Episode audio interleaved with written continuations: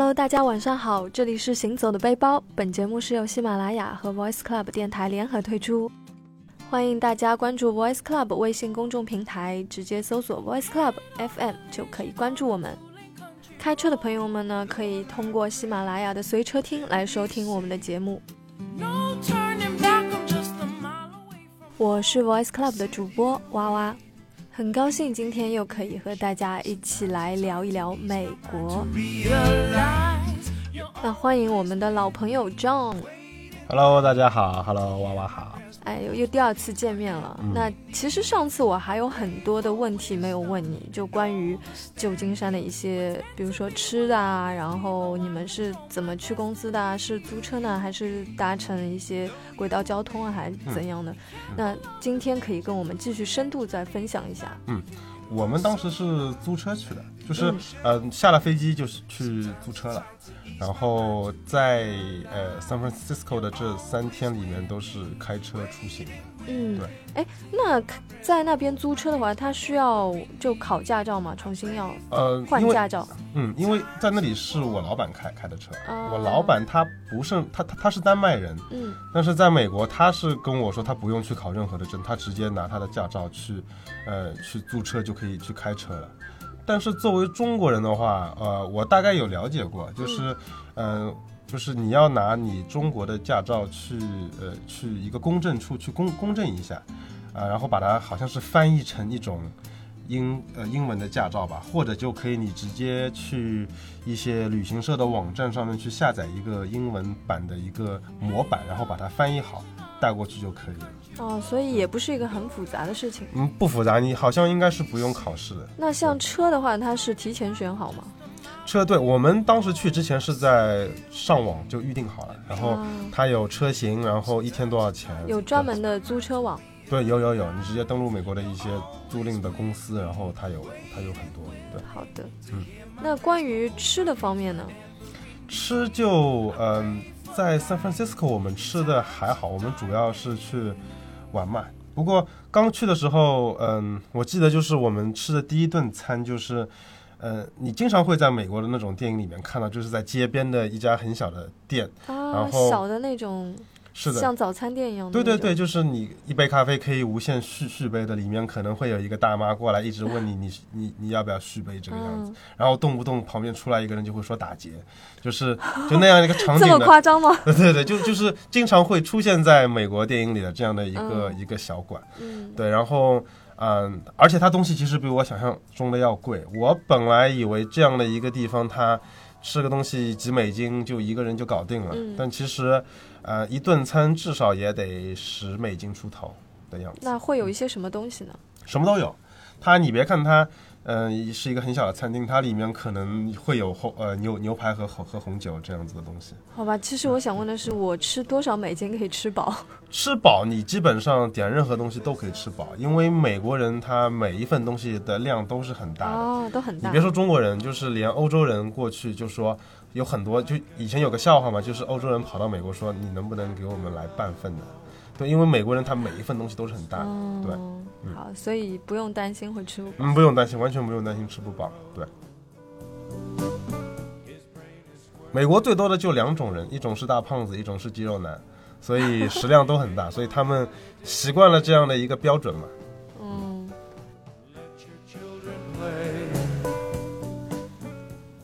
那你们当时是住在哪里呢？我们当时是住在一个挺市中心的一个酒店里面。然后酒店的规格一般吧，它可能就像怎么说呢，就像中国的舒适型的这样的一个商务酒店。因为它在市中心，它等于周围我们一出门地理位置很好，它一出门很多商场啊。那里面的空间会很小吗？空间不大，但是还挺干净的，然后一应俱全。那像牙膏、牙刷、毛巾呢？都会有。Okay. 对。酒店的价格怎样呢？价格还好吧，因为当时是这样，当时是我们在那里待了3天嘛，其中1天算是公司里出的钱，然后后面2天就是公款。对，是公款。对，然后因为那天我们要去美国公司，要去开会，要上班嘛，但是我们也很公平嘛，因为后面2天是周末嘛，我们就算是自己花费，所以我们也特别让同事，我们的专门帮我们找酒店的同事找了一个相对来说价格比较适中的，当时是折合人民币应该是900多1000不到一个晚上吧。嗯，一间房间、okay. 我跟我老板是分开睡的不用告诉我这个然后就是我觉得性价比还挺高的，因为它在挺市中心，然后又不算太差要什么有什么，我觉得还是挺值的这个价格的话。对，那像在市中心的价格一般都是这样子对不对？嗯，应该差不多。那你后来又到那个洛杉矶去了，那边的住宿情况怎么样呢？洛杉矶是这样的，因为到了洛杉矶之后，是因为我们集团全世界各地都有同事去那里参加那个展会，然后是统一由我们英国的总公司去定的，然后我们在那里住的挺好的，在那里是住Hyatt， 就是那个凯悦酒店。哇，对，然后那得多少钱一晚上？我当时是听我们的那个专门帮我们负责这些事情的那位同事他们在聊天的时候，我偷听到大概是那么多人订，打折下来还要$400多一个晚上吧。那么多人的概念是多少人？我记得我们当时是应该有100个人住在那里，然后还有其他的一些游戏公司的人过来，因为那个相当于都是在那边订的住宿。对，因为我们那里直接有 shuttle bus 直接到展会的中心。它的地理位置好吗？它是相当于在洛杉矶的西面，就是在 Beverly Hill， 就是那个叫 Beverly， 就是比佛利山，那里就是靠近好莱坞，就是在好莱坞的在西边一点点。那应该还算是蛮好的位置。就不算太偏远，但是也不是很市中心。你在那里的话，基本上美国人自己都会跑到那里去度假，它不是在市中心了。对，那里马路上是没有什么人的。所以这个酒店它其实是一个度假型的一个环境。对，很豪华吗？挺豪华的，就我当时在那里就感觉真的这个酒店就跟电影里一样，就是它有两面嘛，它很宽很宽的一幢楼，然后有两面，然后一面就是它全部都是阳台，然后你跑到那个阳台上，就好像你在电影里看到，就是你半夜可以拿着一杯啤酒走到阳台上，可能隔壁就走出来一个你的艳遇，就是可以就是好带感哦。对，每个阳台都离得很近，就跟电影里很一样，非常一样。我已经能够幻想出那个画面了。对，我当时就每天晚上没事就跑到阳台上，期盼着发生一些什么，不过什么都没有发生。你隔壁跑出来你的老板？没有，我当时因为当时我到阳台上一个很大的目的是去抽烟。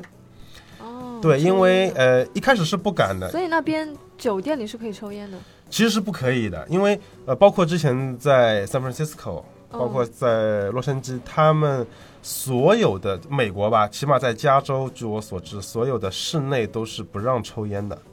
然后就算是室外的话，你也要是远离就是各种入口处15英尺开外。15 feet， 对，就15英尺开外，就是要离开一段距离，你不能直接你哪怕在室外，你也不能在就是别人的门口，别人一个商店门口啊，或者是酒店的门口抽烟都是不可以的。所以我应该在哪边抽烟？如果有需要的人，我不知道美国当地人他们可不可以在家里抽烟，但是我住到美国，只有在最后我自己住的那个酒店，那里的人跟我说没事，你可以在房间里面抽烟。在那个之前的话，我问过所有的酒店，都是他说你不能在房间里抽烟，你抽烟你就跑到外面，然后离入口处15英尺开外去抽烟。然后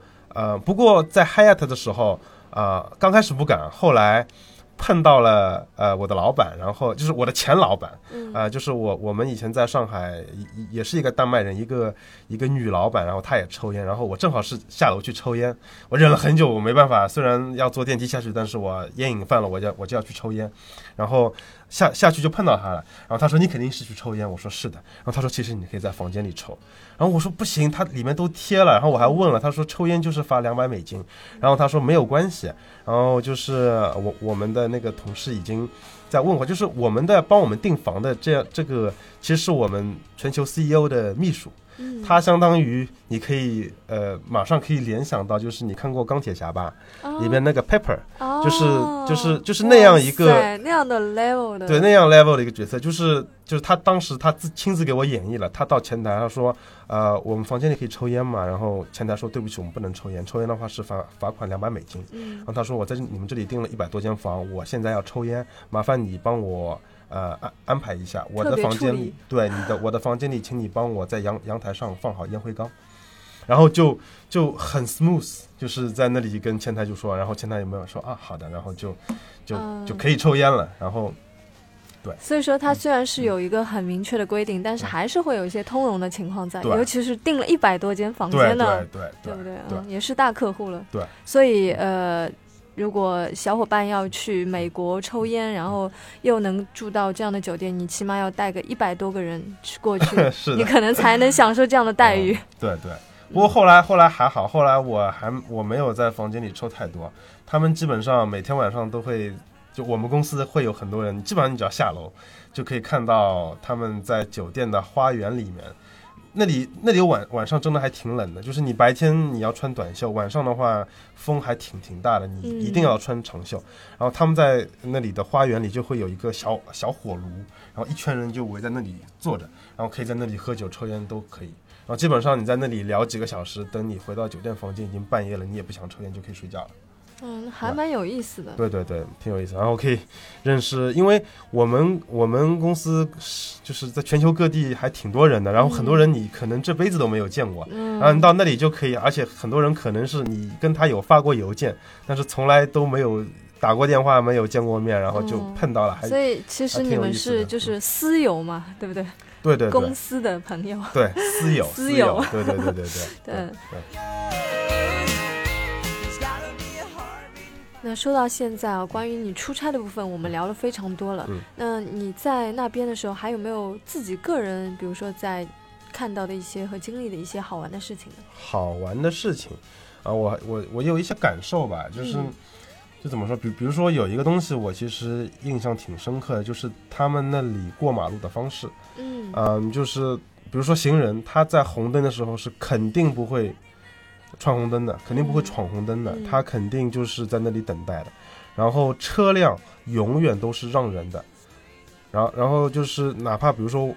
我们右转的时候，可能有的时候在中国在美国其实也一样，他右转有的时候没有灯，然后他就可能跟行人会冲突，但是只要有一个人在走，那个车肯定是会完全停下来，等你走完他才走。这个我有听说过，就是在美国都是这样子。包括你在任何地方，我有一些地方有一些车子，它可能从车库刚刚出来，它可能等你走过去要等很久，但是它开出来就很快就能开出来，但它只要你出现在它视野的范围里了。我当时还很不习惯，我看那里有一辆车，然后我就停住了，我想他可能要开过去，我就等他，然后他就一直在那里等我，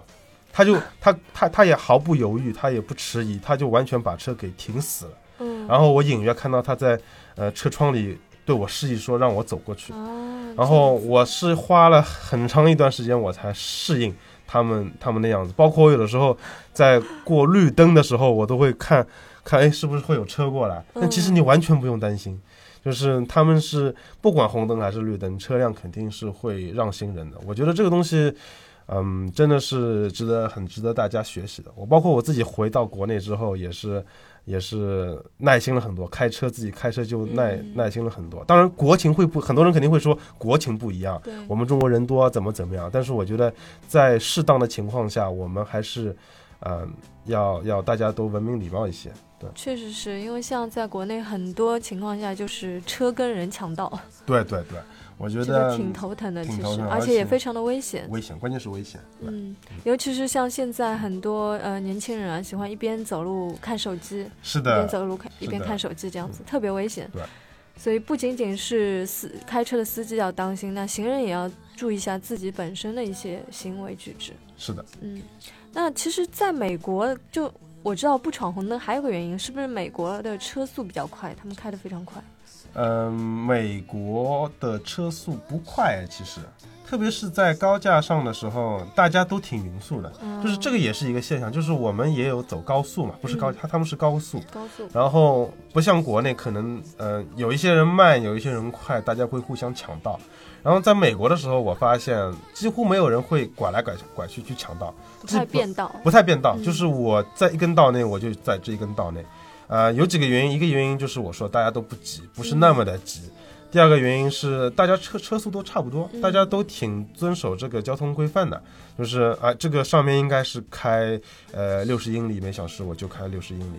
然后其实在国内很多时候是因为有些人特别慢，所以大家没有办法，在高架上只能我去超他车，我去变道怎么样。但在国外的话就还好，而且车速还好。这个其实我还是蛮欣赏的，就是你在这个时候，就如果说有急事嘛，大家肯定会很急嘛，但是他们就可以有这样的耐心，包括前面你说的，他会等你走过去，他才出来。对，我觉得他们是有这样一个概念，就是说你的确你有急事儿，但是有急到比生命还着急的地步嘛，对吧？因为你如果着急而去拿生命去当赌注的话，没有这个必要，对吧？好的，那还有什么一些其他的文化吗？文化还注意到一个挺有意思的文化，就是他们那里的要饭的人，你其实各处都有。对对，就是你在那里不能说他们是乞丐，不能说他们是要饭的，他们不是 beggar， 他们是 homeless people，就是他们是无家可归的人，而且他们是真的无家可归，不像在有些地方有很多。看上去是在要饭，其实是假的，其实他的收入比你还高。但是他们在美国的话，我自己看到也好，我包括听美国的同事朋友跟我说也好，就是，这是他们选择的一种生活方式。其实所以像 homeless 是他们自己选择的，他们自己平时住哪里呢？他们就是住大桥底下，住在街边。我经常早上就是我下楼去抽烟，然后就看到大清早5-6点，就是那些人就睡在街边。那我很好奇他的这种生活方式给他带来了什么呢？我也很好奇，其实我其实至今都无法理解，就是你明明有手有脚，你为什么不去找一份工作？而在马路上，特别是在市中心，的话，不管是在什么城市，我去的两个城市，它都是在市中心。年纪很轻，有手有脚，然后就问你有没有零钱。所以是年纪很轻的人也会。然后我还是不明白为什么他们会选择，但是那他们穿的就会让你觉得是像乞丐。还好，其实也没有那么的破，他只是就说过来说，哎，你有没有零钱这样子。对，我觉得这些人虽然我不能理解，但他们不是最可恶的人。包括我们刚刚到 San Francisco 的时候，就是第一天要吃晚餐的时候，我不知道要吃什么，就有一个要饭的，不是要饭，就是那种 homeless people，有一个黑人就过来了，然后他其实有一些年纪了，然后过来问我们需不需要什么帮助。他看出来我们是来旅行的嘛，然后他就我们就问他了，我说我们想找吃的地方。然后当时我其实不知道应该怎么做，但是我看我老板还挺淡定的，就在问他说，哎，我们这里走过去可以吃些什么，那里有什么，然后就问了很多。问完了之后呢，就他其实是问我们要钱嘛，然后他也给我们提供服务嘛，他给我们介绍了很多地方，而且他其实还挺能说的，就不像你如果可能在国内找到一个要饭的，他不会跟你说那么多，不会给你指路，不会跟你解释那么多，但他还跟你说了很多。然后挺搞笑的是，其实这种要饭的，你给他一美金的话，已经是很高的了，就是你给他一个 quarter 其实也够了。但是我当时是给了5美金，那属于很高了。对，很高。我当时不知道，因为我先是给了1美金，然后那个黑人他挺坏，他问了一句，他说 "What happened to the $5?" 然后我就想好吧，他跟我们解释了那么多，他真的跟我们解释起码有20分钟。我觉得1美金是不是太少了，我就给他5美金。然后我老板就看傻了，就看着我，然后我就对他笑了一下，然后回头等那个人走了，然后我老板就跟我说，你再也不要做这样的事情了，你以后顶多就给1美金，不要给那么多钱。那其实我还想问因为刚才是因为一个他是给你们提供了服务嘛，那如果说是一般性的情况，他就是上来问你要钱，那你可不可以不给他？当然可以啊，就是会不会有危险呢？不会有危险，他还是没有那么危险，最起码，而且我们在那里都是在市中心，基本上我只要饭的我只给过这一次，就是因为他给我们提供的服务，基本上你走在路边，很多人有的时候会一排在那里拿着一个杯子问你有没有零钱，然后你基本就可以不用理他们，所以这也算是他们的一种街头文化了。对，一种街头文化，我觉得可能在每个国家都会有。是是是，我当时还挺想，因为我还蛮喜欢拍照的，我想拍他们，后来又不敢，最后没拍。对对对，就那个感觉还对挺好，而且他们没有那么的可恶。我其实在美国碰到过比这样的人可恶的多的人。哦，是什么样的情况？就是他真的比要饭的可恶，他是有一种欺骗的成分在里面。就是我当时是在星光大道嘛，我去了星光大道之后，然后当时我刚出来，我拍了几张照片，我就发现我的内存卡满了，然后我又不知道要怎么删，然后我就没办法马上在路边去买一张卡，然后我在买卡过程当中，就旁边有一个黑人就过来，刚开始说什么我没有仔细听，因为我在研究我的相机的卡之类的，然后他就大概一个什么意思呢，就是说他是一个说唱的歌手，然后他很想要出名，然后他到现在都没有出名，然后就是他送一张他的 CD 给我啊，你要你买这张 CD 吗？对，他没有说要我买，他说你把 CD 送给我啊，他说你拿着你去听，然后以后你如果在电视上或者哪里看到他，让我去支持他一下，咱们给他投票或之类的。感觉好有梦想的感觉。对，就感觉我说因为我自己以前也跳 popping 嘛，我对黑人文化本身，我也打篮球，我对黑人文化就本身就很喜欢，然后听他这么说，我就丝毫没有防备，我就觉得真的是这样子，然后我就觉得好啊，而且他说我送给你听嘛，我就很开心，我就拿了就好了，然后拿了之后，然后他又不走，他就看着我，他说你能不能帮一下我，我说好，我说我会支持你的，所以你就呆呆的看着他。对，我一定会在精神上支持你。对，我就握拳，然后跟他说我会支持你的，然后我到那个时候都没有意识到他是在问我要钱，他因为他也没有说，然后他后来就看我一直没有反应吧，就是他就说那个你能不能给我一些钱支持我，他就直说了，后来我就瞬间我就觉得好吧，我上当了。然后但其实可能是你反应比较慢，并不是别人故意要欺骗你啊。你要这么说也行吧，但是我觉得我被利用了一点，就是我本身对这东西就很喜欢，我自己也喜欢听这样的音乐，但是那可能吧，就是我也没反应过来，我又在买那个内存卡，然后而且他很坏，你当时我当时他问我要钱的，我第一反应是想还给他，但是我已经发现，因为他在跟我说的时候，他那个 CD 的光盘上面已经把我的名字写上去了。他给你就写了你的名字？对，他写了我的名字，他不是给我他的签名，他写了。他写了我的名，他写了讲，他当中有问我嘛，他先跟我聊，他说很感谢你，他说你叫什么名字，我给你留一句话，他就在他的光盘上面就写了讲什么，然后下面写了一句话，就什么话也不记得了，然后当我要把它还给他的时候，我看不行，已经留了我的名字了，那我已经不能再还给他了，然后后来其实是有点强买强卖的感觉。对，后来他就强卖给他，后来我是多少钱啊？好像是$10吧。哇，对，我$10。对，我当时是给了他$5，然后他不罢休，然后因为我不想麻烦了，我说你要多少钱，然后他说$10，他就走了，他就跟我直说，他说$10我就离开你，我就不烦你了。后来我就又给了他$5。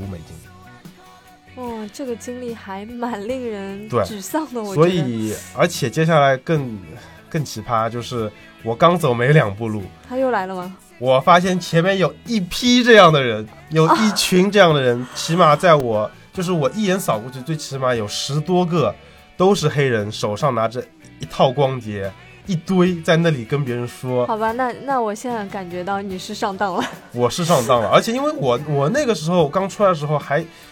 感觉挺在旅游的感觉，就是也很开心，是有人对怎么样，然后就那么一个人，就那么一个人过来跟我说，我刚说完一回头，那里有一堆人在那里，瞬间就感觉不一样了。对，后来整个人都不好了。对，后来我就往前走，我就往前走了之后，然后就就又有人就上来跟我说，然后我就说我不要，一样的套路，然后我就说我不要。我这里可以跟大家分享一下，就是你如果以后去美国碰到这样的人，有两种，一种是问你要贩卖 CD 的，还有一种就是要跟你合影的，他可能会穿成钢铁侠，穿成蜘蛛侠跟你合影的，你千万你连不要都不要去说，你就不要理他，直接走过去就 ignore 他们，对，就直接 ignore 他们，因为你只要跟他们哪怕有眼神上的交流，你完蛋了，他们就过来，他们觉得你在理他了，他们就过来跟你说话了。我当初到了那里，就是后来又有人来问我要售卖这个 CD 嘛，然后我就说我不要。所以我觉得在这种情况下，大家一定要就是灵机应变啊，就是看到手上有 CD 啊，或者说是就是穿着奇装异服的人，就离得远一点。对，远远看就好了，千万不要跟他们合影，不要去跟他们搭讪，眼神交流都不要，不然你可能会有不必要的开支。对，那后来上来搭讪你的人，你又是怎么处理的呢？我当时一不小心又理了他一下，然后他就跟我说要送我一张 CD 怎么、我就说送给我我也不要，对，相同的，然后我说我送给我也不要，然后他就开始打苦情牌，他就说你为什么要看不起我，你为什么要看不起我们黑人？哇，这个还蛮严重的。对，他就把站在道德种族歧视层面上，对。然后我说我没有，我就是不想要，可不可以？然后到最后我几乎要跟他吵起来了，然后他可能因为他旁边也有警车也有警察在旁边，如果声音太响，已经有警察在往我们这边看了，后来他有一个同伙，就是他有一个伙伴吧，就过来跟我说，就打了一个圆场，然后跟我 high five，然后就结束了，就让我走了。总算还是这样放过了你，没有再被坑。是的，这也算是一次教训吧。好的，今天也非常感谢 John 为我们分享了他在美国的一些吃啊住啊，然后还有一些需要注意的地方，包括你怎样在美国不被坑，这是很重要的一点。好的，那我们今天的节目也到这里了，谢谢 John， 谢谢大家，谢谢娃娃，祝大家晚安。晚安。